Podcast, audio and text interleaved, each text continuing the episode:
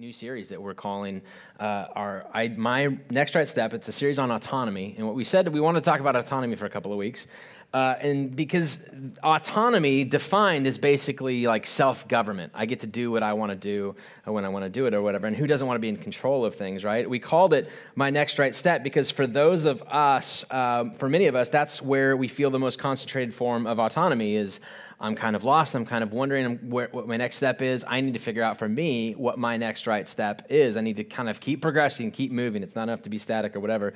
I need to keep going in some direction. Uh, and right now, uh, this idea of this feeling or this longing for autonomy or for control is probably more tangible than it is like on a usual basis. Right now, um, you're watching this at home because you were told when and where and whatever. You're told right now we're being told where we can and can't eat, uh, where we are, uh, what we can and can't wear, and all those types of things. And and to be fair, though, to be as, we, as much as we can be bitter about that kind of stuff, you've never been able to do anything you wanted to do, right? I mean, like there's laws and things that are, are. So, like, even though we feel like our our autonomy is being questioned right now, um, we also feel like we can understand, like we've, we've always had some sort of civil boundaries in place. In fact, what we said last week was this we live with an inner sense of being able to say, or like the, the, spa- the space that we want to uh, inhabit is a place where we can be who we want to be, where we can, uh, I can do what I want, when I want to do it, with who I want to do it. And we add one little caveat because we live in a civil government and we want to be able to be nice to our neighbors, where we say,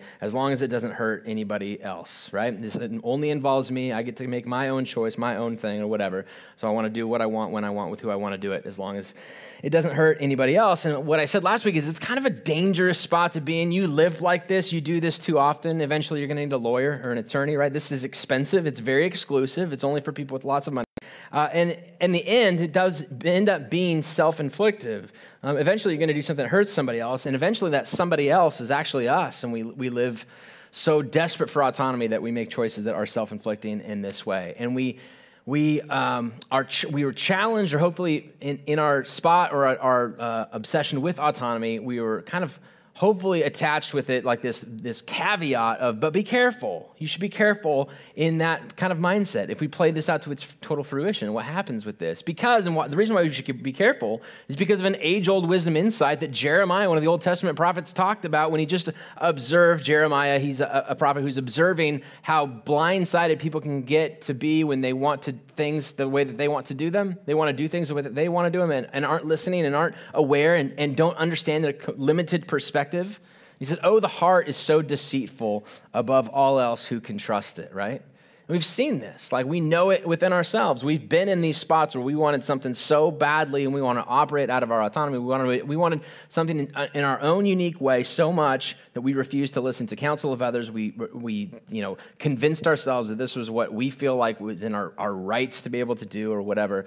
Um, and uh, and we, we said we thought he was the one or she was the one, right? And, and, and we fooled ourselves. We delude ourselves because our heart is deceitful above all else. We should really probably attempt to question it, which is a difficult predicament to be in because most of our cultural heroes operate with a high level or a, an appearance of a high level of autonomy. When we see people who we admire and we respect, right, they, in the movies or whatever, they've always kind of operated very autonomous. It's always been them. They got here. They did this. They get to do what they want to do. Um, uh, they're the ones in, in with the power, and we, we see that, and we like that's kind of what I want to be in this way, and, and we think about scenarios like that, we'd be like, man, that's what I want. And then what happens sometimes is those people go through some sort of a moral failure, or they go through a loss, uh, like uh, successive losses in a row, or, or, all of a sudden they're not winning anymore, or they gave it up, or we see people or we observe them, and all of a sudden they were at the peak of their powers, and then now five years later or whatever, it's like we don't even know who they are, and we think, yeah, but that was that was just a bad decision for them. Once like I, I, get it. Once I call my own shots, I'll make all the right shots. That's what we've convinced ourselves to say. We admire aut- autonomous living with other people, and we think, yes, there is a downside to that. They deceive themselves, but don't worry, I won't deceive myself. Don't worry, I'm in good hands. Uh, I'm, I'm okay. So when we launched, let's just bring it home for a little bit for me personally. When we launched this church 10 years ago, uh, one of the compelling arguments for starting fresh versus taking something over because that was definitely an option. I could have, you know, my wife and I could have moved home. It would have been a lot easier to find a church with an aging pastor who wanted to go do something different with his life, right? Uh, or her life or whatever. And all of a sudden I, I, take something over and then all of a sudden I probably have a paid off building to some degree. There's probably 40 or 50 people. I'm not like any of them, but I would, there would be about 40 or 50 people in this place. I would, I would just be able to come in, do like a talk or whatever, and then kind of get on my merry way and, and probably have a lot of things in favor. There's a lot of pros on that side of things. But we like the idea about being able to do what we felt is right without sort of skirting authority. Because I think uh, when we, just personally, when I've seen a lot of churches within denominations be progressive within their denomination, they're doing things that are kind of like not they're not following the, the, the spirit of the law, the letter of the, the, they're obeying the letter of the law, but like they're taking some risks on this. They're skirting authority. They want everybody to know what we're doing, but we just feel like this is right, and so we're making this thing happen. Or just straight outright rebellion. We wanted to do things and make decisions based on kind of what we felt like was the right spot to be in. So um, we, we said, what if we, when we launch we don't want any denominational ties. There was a lot of reasons to be able to sign up for some sort of church planting program where you get a bunch of money to be able to start, but then you got to like obey their rules. And we are like, I just don't like that.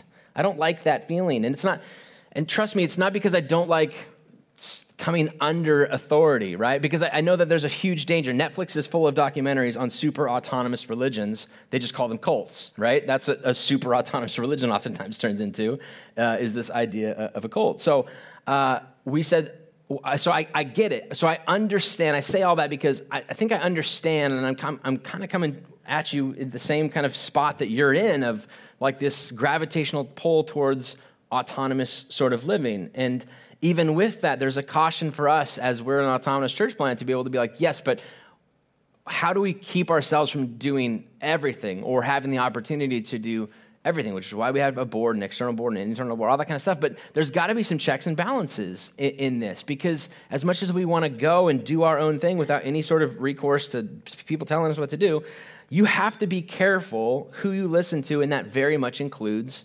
you. You have to be careful who you listen to, and that very much includes me because I know this I don't have as much perspective on everything as I think that I have. I am making decisions the best that I can, and I think that in, in, the, in the moment, in the moment, this is, feels like the right thing to do, and it probably does to my limited perspective. But if you're a parent, you know your kids, and as a junior in high school, is being like, "But mom, I know more than you do, right? I have the perspective," and you want to tell them, you need to go and listen to Pastor Brent's talk on, online. And when he said that part about you don't have as much perspective as you think you do, make sure your volume is up and your headphones are on because you need to hear that. You don't. And it would be so easy as a parent to see this in the lives of our kids. And what scripture reminds us is it's not just for our kids, although it is especially for our kids, it's also for us. As we go through life, as much as we crave autonomous living, we have to be careful because we do not have as much perspective as we think we do. And last week, we looked at a story of a time when everybody did what they thought was right in their own eyes. And it's in Judges chapter 19 through chapter 21. I'm not going to rehash it. Really, like, pretty, like, rated MA. Last week was sort of rated MA. I apologize if you brought your kids. A lot less kids here this week. I noticed that immediately. Smart. Smart parents are like, you know what? We're going to wait till the kids' rooms are back open. We're going to do that because I'm not sure I can trust Brent and what he talks about. I get it. If you missed it, I'm building the case for why you should go back and listen to it. But a pretty MA rated sort of text in Scripture. And I said in this whole process, everybody was making decisions that they felt were right at the time, that they could probably justify. As gross as it looks like now, every one of them is going, yeah, but if you look at it from this perspective, it feels like in those moments it was the right thing for us to do, which serves as a warning for anybody who's willing to listen moving forward, which is why I so think that the Israelite group included that in their text, and, and almost as an appendix to that thing, to be like, hey, don't forget the time when everybody did what they thought was right in their own eyes. Be careful with autonomy, be careful with it which hopefully led some of you to the spot. And I teach in a series, so I, I never want to like conclude it all in one thing. I try and draw it out a little bit more.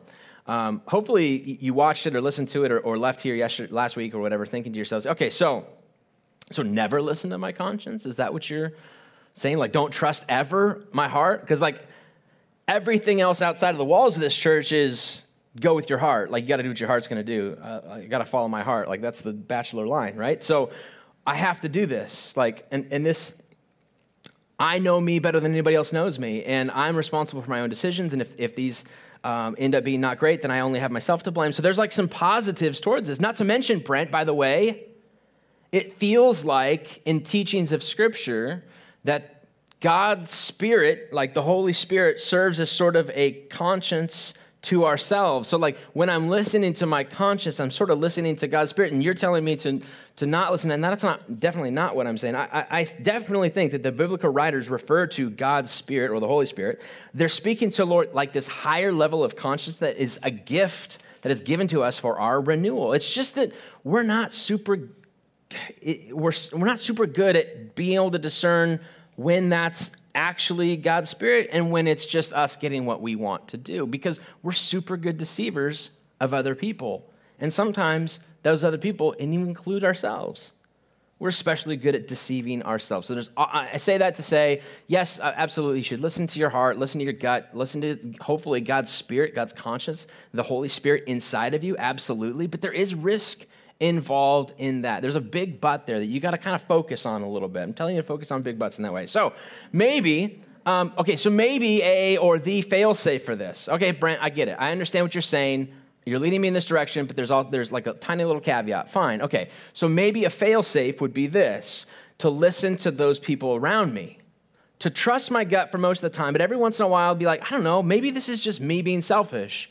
Maybe I should rely on a failsafe, which is to listen to the people around me. And if everybody whose opinion I value is speaking in unison against what I feel in my gut, maybe I'm off on something. And I would say that that is a very generally spiritually mature, self aware way of doing life. I think that's a very adult way of looking at things. But, another big but, two big buts today. And that's really great. And yes, I think that that's a very a good truism for life or a good axiom for a way of, of, of handling life.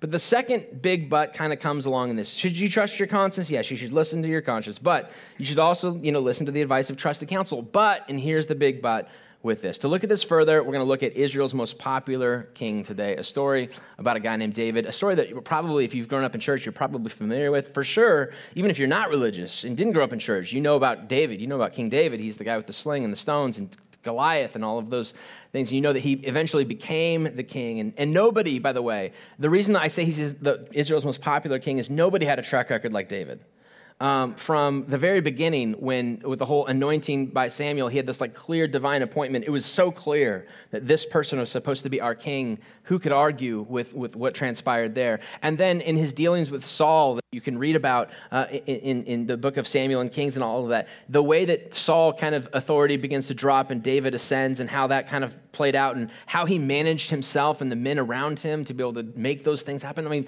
the story is like man it, you just you, you find yourself liking the, the character of David. Everybody like is there's an affinity towards that, which is why it's a very, very popular name even today. And he was a military genius. No more like nobody had more success in terms of expanding into what they quoted as the, the promised land than David. David just made success after uh, success after success. Everything he touched turned into gold. So King David was super popular in this way. And yet, the most famous story about him is not one of positivity, but oftentimes um, something that we think of almost immediately when we hear the word King David who grew up in church. It's the story that shows up in 2 Samuel uh, chapter 11, verse 2. It says this One evening, David got up from his bed and he walked around on the roof of the palace. From the roof, he saw a woman bathing. The woman was very beautiful, and David sent somebody uh, to find out about her. We know this, where this is going. This woman is Bathsheba. We, we know this story. He, he's wandering on the roof of his house. And guys, let's be honest, this probably wasn't the first time David wandered over to that particular side of the roof of the house. My guess would be he'd found that before. That was, uh, and they had outdoor baths at the time. She's probably doing it with what she thought was privacy at the moment. For sure, the palace is probably the tallest building in the area. Um, only the palace would have the access to that sort of a view that, and perspective that anybody else would have. Um, and so he finds himself taking advantage of this thing, this opportunity, this whatever. And this probably wasn't the first time. Ladies, if you ever found like how what a coincidence that my future husband or boyfriend like weirdly parked his car next to mine, or weirdly came by my store and all of a sudden really started liking the deli restaurant that I worked in. And you think that's just chance, that's just opportunity. That is not. This guy was strategic, he knew exactly what was in play. He's putting himself in the right position at the right time and then playing it off as what dumb luck. There's not dumb luck involved, there's strategy involved in that. How do you think I got my wife? And this is just, I'm just speaking from personal experience. This was not the first time. I'm just saying, I'm reading into this. I don't have any scriptural background other than just knowing human nature. He'd probably walk this loop several times. Um, he sends somebody to go find her and talk and bring her uh, information or bring him information about her. And it's in this moment that the servant almost attempts to wave David off. David has, has a servant here who begins to um, see uh, uh, what's taking place and is not really in a position to say too much about it. So he's coy in his approach, as people in this situation tend to be. Verse 3 She is Bathsheba, the daughter of Eliam. Now, this is how my youth pastor growing up tried to scare me into proper dating, all right? Be careful dating her. She's the daughter of somebody, right? Or at the very beginning, what he would say is this he would start off with, Be careful, um, she's going to be somebody else's uh, wife someday. So, like, be careful. And when that didn't work, then it was then it was the transition to, do you know who her dad is? Basically, is how this worked, right? Don't you know that she's the daughter of somebody and that somebody drives a truck and that truck has a gun rack and that gun rack has things on it, all right? So be very, very careful how you do this. She is Bathsheba, the daughter of Eliam and the wife of Uriah the Hittite. And when he brings this name in, Uriah the Hittite, this would be somebody that they both knew well, an honorable and brave person who's risked his life on the battlefield. In fact, is in the camp right now, sleeping in the mud, trying to exercise out a campaign of which you're not on, fighting your battles for you, and has a track record of doing so. He's this servant is trying to, I think, in this moment, draw him away, provide him with an excuse to try and gently, without overtly saying, because he's really not in a position to say, hey, you shouldn't be doing this. He's the king. I mean, what, what do I have to say to that? So instead, I'll try and draw an attention to who she's a daughter of and who she's married to, and hopefully kind of spin the wheels into motion, or at least create this awkward scenario where you know that I know that you know that, you know, all this kind of things happening. There, there's strategy in play here. And yet, what we know in life is that pay, powerful people have a very difficult time listening to payroll people, don't they? I'll say that again for those of you who are in power. Powerful people have a really hard time listening to payroll people. So, David, verse 4 then David sent messengers to get her and she begins she comes to the king because what could she say in this moment right? What could what could he say? What could she say? All of these uh, these things transpire. You can read it for yourself. The news comes. Eventually she's pregnant. There's no hiding this. Um, she goes she comes she spends the night she spends some time it doesn't say how much longer. He eventually sends her home. She sends message back i'm with child. Um, and it's clear that it's not uh, from my husband because he's off at war and has been for a while. And there's no there's no way to cover this up that there's been some sort of an infidelity in play. What do you want me to do, or how do I uh, move on this? So he powers up like we do when we're trying to build, when we are obsessed and, and convinced of our own autonomy, he powers himself up uh, and tries to control the outcomes. This is how we operate when we are so desperate to live an autonomous life, when, when that becomes our priority, when things happen, oftentimes that are consequences of our decisions, our poor, dumb decisions, because we have operate, are operating from a limited perspective, then we power up and we control outcomes. We do our best to kind of control things. I want to make sure that this happens in this way. So, what he does is he sends word. He brings Uriah, the husband, home from the battlefront. Uh, and he, he, he uh, coverts it as like this hey tell me about what's going on in the war. Anybody could have done this but i specifically asked uriah come tell me what the status is. How's everything going? Okay great. Sounds good. Okay. Perfect. Why don't you go home and then we'll send you back on the battlefield tomorrow. Instead of going home though uriah sleep, says he sleeps on the door frame of the king's castle. Like he doesn't leave the property. Even though his wife is probably a matter of meters feet i don't know from the house if obviously if david can see her bathing she's not that far away he comes in from the battlefield and refuses to go home. He just decides to stay. And when word comes to David the next morning, hey, Uriah didn't go home, just so you know, I think one of the servants probably is seeing, again, why would that information be important? Because the servants know exactly what happened. Because the servant tried to take him away from something, right? And be like, hey, she's the wife of, and the husband of whatever, or the uh, whatever. Um, in those moments, the, the, word comes to him, just so you know, your plan's not working as you thought it, it would. I know you're trying to control the outcomes, but it's not happening the way that you wanted to. When questioned about it in verse 11, or verse 10, David says, Haven't you just come home from a military campaign? Why didn't you go home? His response, Uriah's response, the ark and Israel and Judah are staying in tents and my commander Joab and my Lord's men are camped in the open country. How could I go to my house to eat and drink and make love to my wife? As surely as you live, I will not do such a thing.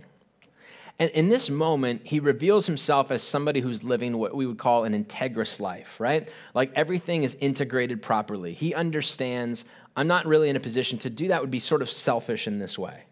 I recognize I would not ask of my men to do something I'm not willing to do myself. I'm going to do this, even though probably I have every right, and nobody would blame him for going home to his wife. After all, it was right next door. You've served so much, you've had this track record. All of these things of I deserve, I deserve, I have the rights to do this or I have whatever is all in play in this. Nobody would judge him for this. But he made a decision and operated it with a high level of conviction based on what he believed for his allegiance to his brothers in arms, for his allegiance to his military authorities, to all of these. Listen, that kind of a person, that's the kind of person that you want to hire, right? If you're, if you're an, an employer, you want employees who make the right decision when nobody's watching, who doesn't preach something that they aren't willing to practice themselves. This is the kind of person you want your daughter to marry. Guys, this is the kind of person your wife wants you to be, right? This is, this is a high level of, of character. It speaks so much about his character in this way. David invites him, then David realizes, okay, that one didn't work. That's fine. I've got other options. Why don't you stay another night? We'll send you back home tomorrow. I know I said send you back home today, but why not? Let's let's um, let's reward you a little bit. Let's eat and drink. He feeds him a, a nice meal, um, and it says in there he specifically he gets him drunk, and then he thinks to himself, "Surely Uriah will do what I would do if I were him." Right? Now that he's full, his belly's full, and he's got a little wine flowing through him, there's going to be no question about what his next step is, which is to go home sleep with his wife, and then my problems are gone. Then when she has the baby and the news comes that she's pregnant, or, you know, all of these can, things can be like, well, it must have been that one night I came home and had too much wine, right?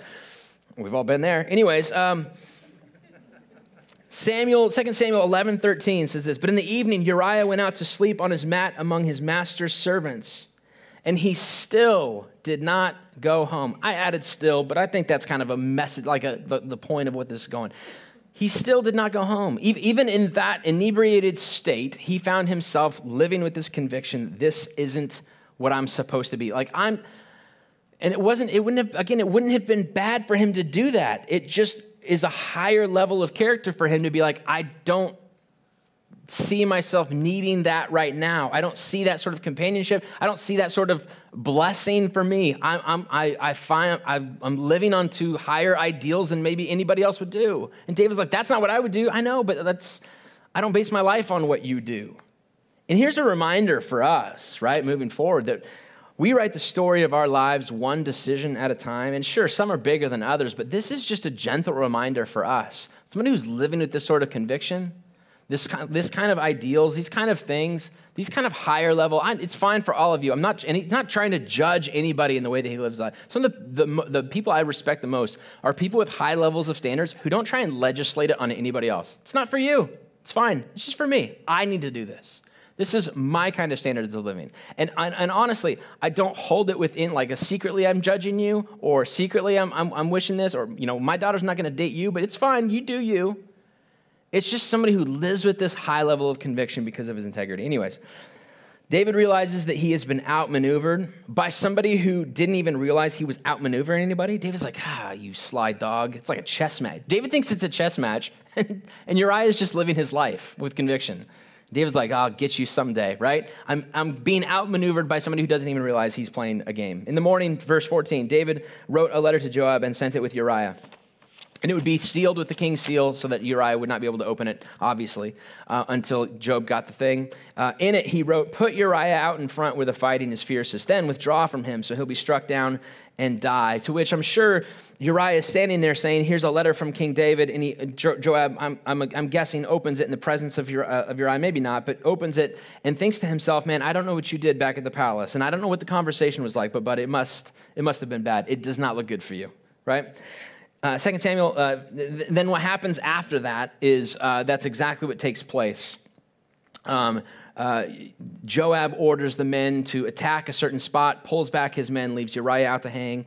Uh, Uriah in, ends up being killed. Uriah, uh, Joab loses many men in this process, sends a messenger back to David. Unfortunately, we lost a lot of men in this process. Um, and just to be clear, Uriah was one of them, knowing that that's what the king wanted to hear in the first place. He's also couching a, a little bit of like, I had, some, I sustained some losses, but don't worry, I got what you wanted to get done, so don't punish me for losing men or with it in this way. Jo- uh, David acts as if he's um, sad about all of this. He puts on this mourning face. In verse 27, it says this that after the time of mourning was over, oh, and, and she found out. Obviously, Bathsheba finds out her husband has died. She's probably piecing together that that's not an accident. Maybe, maybe happenstance, but for sure she's probably going, I just think that there was some, probably some foul play at, at hand or whatever. But after the time of mourning was over, David brought her back to, ha- back to his house, and she became his wife and bore him a son. But the thing David had done displeased the Lord. And so ends a very dark chapter in the life of David. And actually, it doesn't really even end there um, because what we see is David opting for the externally honorable move, which is to marry the deceased man's wife. Don't worry, man. I'll marry her and I'll take care of your family in your stead. I'm going to do I'm going to do the honorable thing and add her to my litany of wives in this way. And I think in that moment, he's still, again, even trying to control these outcomes of, oh, how honorable for David to do this for a man he loves so much. And really, the entire time, David is just, again, controlling outcomes, controlling outcomes, controlling outcomes. I can do this. I can figure this out. I got this. I'm fine. I don't need anybody's help. I know what I'm doing. Deception, deception, deception, self deception, self deception, self deception. Doing what he thought was right in his own mind, attempting to live in an autonomous way of self governing in those ways, permanently undermining his credibility and his legacy. And externally, I know it looked good from the outside. Internally, I've watched enough Downton Abbey to know that there are no secrets in those types of households, right? Information is currency. And when you've got servants, and, and, and people working for you in, those, in, in that way, and, and th- that, that close to the situation, there's no question that everybody in that household knew what was going on. David thinks, I got away with this, nobody knows. I promise you. I promise you th- that people knew. Because people know. Your boss has done some pretty ugly things. People that you know have worked for, somewhere in the organization, they've done some pretty, pretty shady deals. They think they've gotten away with it. You and your peer employees know that that's not entirely true. If that word ever got out, if that was ever in the Herald, if it was ever even known to other people in the company or the right people in the company or the people above them, it would not be good news for them. But who are you? I'm not in a position to say anything. I'm not in a position to point fingers. I just I just head down, collect the paycheck, baby. That's my game. But we've seen this from people attempting, powerful people who refuse to listen to payroll people, attempt to control the outcomes by doing things that they think are the right things to do. In the meantime, they've lost their moral authority with you, right? You might not put words to it, but you don't respect them anymore. They begin to lose other arenas of their life, right? And this is what happens to David. He's lost all more authority with the people who are, are closest uh, around him. He's losing his legacy. He permanently under, undermines his moral authority with his children. His moral failure did not cost him his crown, but it did cost him his family and all of the things that he cared about. And he paid for that for the rest of his life. The baby at which um, Bathsheba conceives of um, dies. Um, and uh, afterwards, then an, another child comes. That child, his name is Amnon, would go on to rape his half sister, and David does nothing as a result of this. He's very sad and angry, but does nothing. Uh, so then Absalom comes, kills Amnon, brings this party, you know, hosts this party, kills his older brother, uh, and then has to leave because he's so afraid that his dad's going to do something to him. He eventually rises up and, and recognizes, like, my dad's shady. Like, I know what I did isn't great, but like, who's my dad to be able to point the finger at me? Stages a coup on his dad. This is all takes place in 2 Samuel. You can read it for your own deal. David is forced to leave until Joab, thinking what he's doing is right, goes and kills Absalom. So now David's down two sons. His legacy's in question. It's a big, giant mess in this way. I mean, the story goes on, but it's not great. From here on out, it's pretty downward. He attempted to control some outcomes, and then the outcomes begin to get outside of his control. He maintained the crown, but everything he cared for and cared about faded away. And there's a really important part to the beginning of the story that I left out that I think would make an excellent book title or movie title someday. And it shows up at the very first verse. I started this text with you know, chapter 11, verse 2.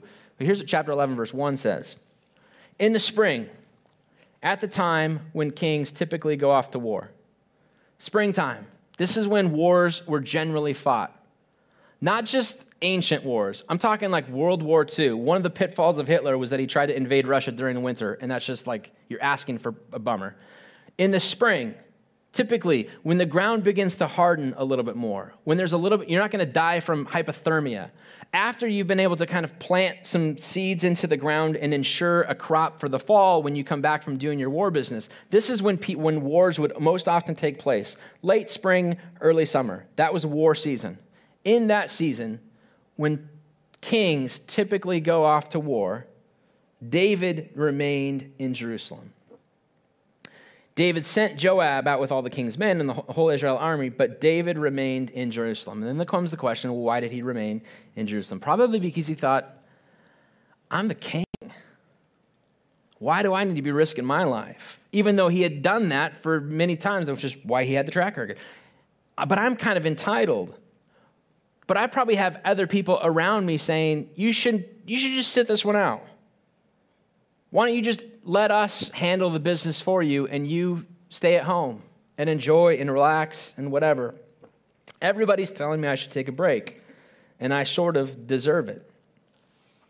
And in that moment, David got into trouble when he isolated himself from the community of men to whom he was most accessible.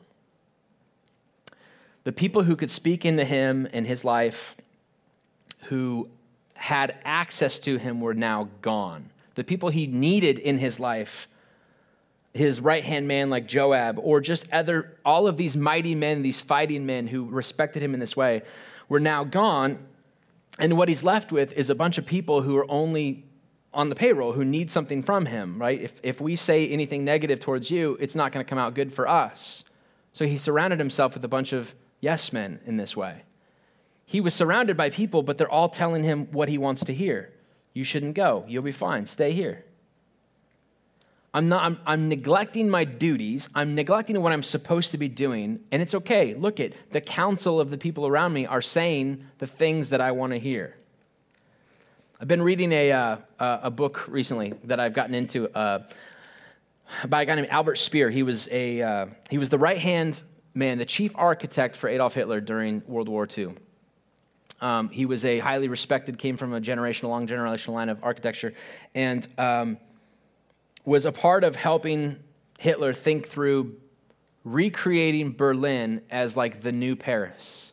Hitler had never been to Paris, but everybody had talked about like the architecture and the world history and power involved in, in that, and the image and all of that. And he wanted Berlin to be that. And so he knew he wanted an architect in place to be able to say, Make me a city that people want to come to. Make me a city that will exude power and culture and all of the things involved in that.